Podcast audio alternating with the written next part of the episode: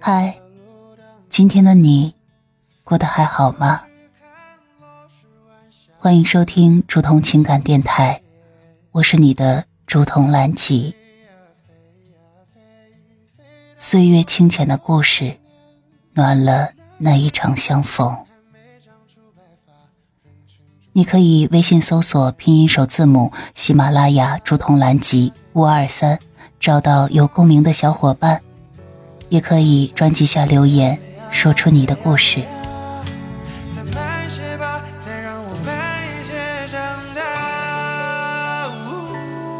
就让你指引我前方的路。亲爱的小耳朵，很高兴在这样美的夜里，你可以和我一起收听竹筒的深夜电台。星星会陪着月亮，我也会一直陪着你。我是竹筒。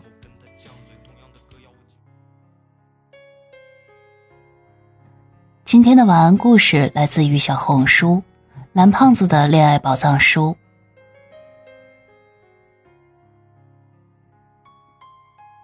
故事的名字叫做爱要大声地说出口。兔子小姐和狐狸先生从小就认识，他们经常一起在村庄的森林里玩耍。他们喜欢在树上跑来跑去，或者在溪流边捉迷藏。有时候他们还会在森林里的小湖边划船。他们还喜欢一起爬山，会爬到山顶，会看一看远处的风景。随着年龄的增长，他们之间慢慢地长出了感情，可是他们都害怕告诉对方自己的感觉，因为他们不确定对方是否有跟自己一样的感觉。兔子小姐为了这个事情也是每天的愁眉苦脸，于是她向小熊先生求救。小熊先生告诉兔子小姐，爱情是一种美好的东西，而且是世间最珍贵的东西。如果你不敢告诉狐狸先生自己的感觉，就可能会错过爱情的机会。当然，如果他真的爱你，他也一定会找机会来告诉你他的感觉的。兔子小姐听了以后，决定要鼓起勇气，找机会向狐狸先生表达自己的心意。此时的狐狸先生也是烦躁不安，因为他看到兔子小姐最近老是跑到小熊先生那里，他觉得兔子小姐可能喜欢上了小熊先生了。他烦躁极了，终于他也下定决心要向兔子小姐表明自己的心意。他知道这是一件非常勇敢的事情，但他也知道，如果他不敢冒险，他就要永远的不会知道他们两个有没有可能。他决定要去找小兔子，路上在思考该如何表白。他想要找一个浪漫的地方来向兔子小姐表白。他想到了村庄的森林里有一个小湖，那里有一个小岛，小岛上有一棵古老的桃树，桃树上总是挂满了鲜艳的桃花。他想这个地方一定很适合表白的，但是转念一想，这个地方人太多了，自己很有可能会害羞，还说不出话来。于是他想了又想，决定带他去他们小时候经常去的一个私密的山林里。那里有一个小溪流，溪流边有一棵大树，树下有一片草地，那里是他们小时候经常坐在一起聊天的地方。就在狐狸先生想的时候，兔子小姐也一蹦一蹦地向他跑来了。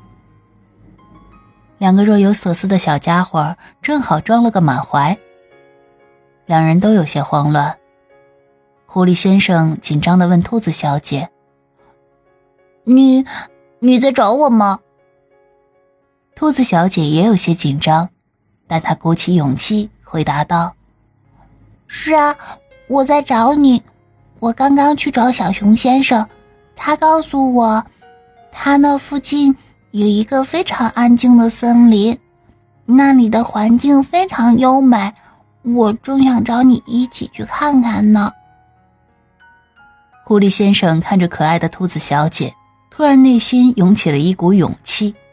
他对兔子小姐说：好呀，那去之前，我想告诉你一个秘密。嗯？兔子小姐瞪大了眼睛，满脸的惊讶。狐狸先生深吸了一口气，看着兔子小姐的眼睛，开口道：兔子小姐，我对你很有好感，甚至更多。我喜欢你，想和你在一起。我知道这是一件很勇敢的事情，但我不想再错过这个机会。我希望你能接受我的心意，和我在一起。兔子小姐听了狐狸先生的话，眼睛里闪烁着喜悦的泪光。她用手捂住嘴巴，激动地说道：狐狸先生，我对你也有好感，很久以前我就喜欢上你啦。狐狸先生听到兔子小姐的话，心里也是十分激动。他伸出手牵着兔子小姐的手，对她说道：兔子小姐，我会珍惜我们的爱情的，永远爱你。他们两个靠近了彼此，相互拥抱，空气中充满了幸福的气息。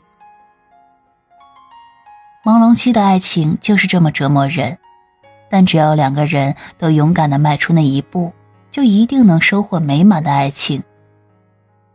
晚安了，我亲爱的小耳朵。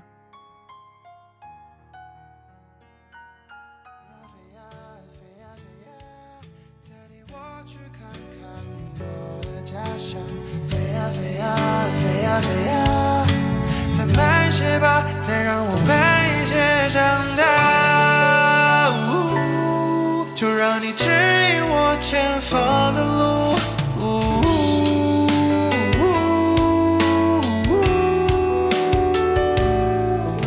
我做了一个梦，在梦里回到小时候，那时感受不到生活的痛，还有天真才有的执拗，光着屁股跑去巷尾，站在门口跟他犟嘴，同样的歌谣我继续在唱回，走过池塘边的浪水，只会盯着我的小灵通，没写完作业他催促的追，老爷看着他的小屏风，多年之后上面也积了灰，以为长大自己能够担着天，原来如此渺小碰不到边，当我推开门时发现他已经弯了肩，桌上摆着那张再也回不去的老照片。我的纸飞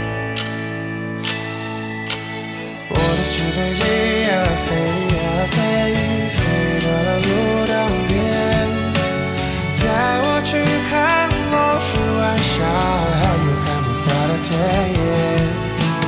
我的纸飞机呀飞，飞到了我的童年。那时的母亲还没长出白发，人群中如此耀眼。飞呀飞呀飞呀飞呀，带领我去看看我的家乡。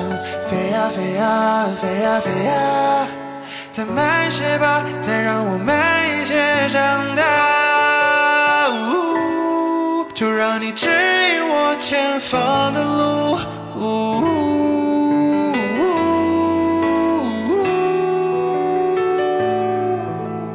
我的纸飞机呀飞呀飞，飞到了路灯边，带我去看落日晚霞，还有开满花的田野。我的纸飞机呀飞，飞到了我的童年。那时的母亲还没长出白发，人群中如